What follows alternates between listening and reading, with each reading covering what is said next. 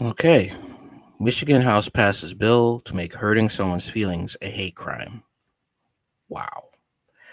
A bill recently passed by Michigan's House of Representatives would make causing someone to feel terrorized, frightened, or threatened based on their gender identity or expression a hate crime. In Michigan, a hate crime is a felony punishable by imprisonment for up to two years or a fine up to 5000 or both, instead of or in addition to imprisonment and fines for hurting someone's feelings. If the defendant consents, a court could require the offender to complete a period of community service intended to enhance the offender's understanding of the impact of the offense upon the victim and the wider community. The bill, House Bill 4474, passed 59 to 50 in the Michigan House of Representatives on June 20th.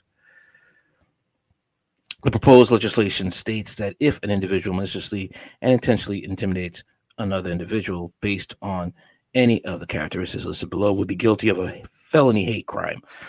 The actual or perceived characteristics of another individual referenced under Section 1 includes all of the following race or color, religion, sex, sexual orientation, gender identity or expression, physical or mental disability, age, ethnicity, national origin, association or affiliation with an individual or group of individuals in whole or in part based on the characteristic described under subdivisions A to I.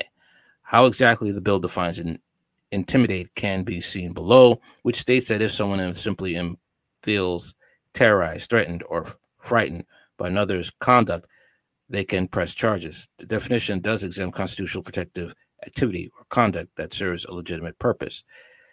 All right. This is just, uh, oh, wow. Intimidate means a willful course of conduct involving repeated or continuing harassment of another individual that would cause a reasonable individual to feel terrorized, threatened, or frightened or threatened, and that actually causes the victim to feel terrorized, frightened, or threatened, intimidate does not include constitutional protective activity or conduct that serves as a legitimate purpose. The bill defines gender identity or expression as having or being perceived as having a gender related self identity or expression, whether or not associated with an individual's assigned sex at birth, which would include things like alternative names and pronouns. Gender identity or expression means having perceived or having a related self identity or expression, whether or not associated with an individual's assigned sex at birth. Journalist Greg Price suggested in a tweet that HB 4474 becoming law would result in the misuse of pronouns becoming a felony in Michigan. Yeah. Using somebody's wrong pronouns is about to become a felony in Michigan, punishable by five years in prison and a $10,000 fine. This is in addition to using words that cause, cause somebody to feel terrorized, frightened, or threatened. Misgendering is already prohibited under California state law in some cases. In February of this year, Shake Shack was ordered to pay a former employee $20,000 after he was repeatedly misgendered by coworkers.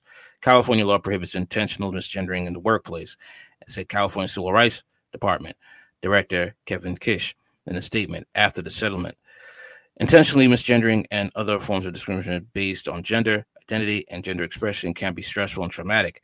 On June 23rd, the Maine Senate shot down a bill sponsored by Republican Kathy Smith, or Palermo, that would have required parental approval of a public school employee to use a name or pronoun other than a child's given name or pronoun corresponding to the gender on the child's birth certificate.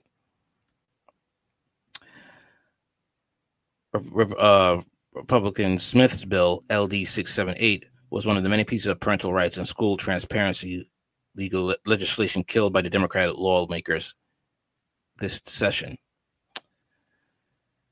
Yeah, man, this is uh, pull your kids out of school and leave Michigan.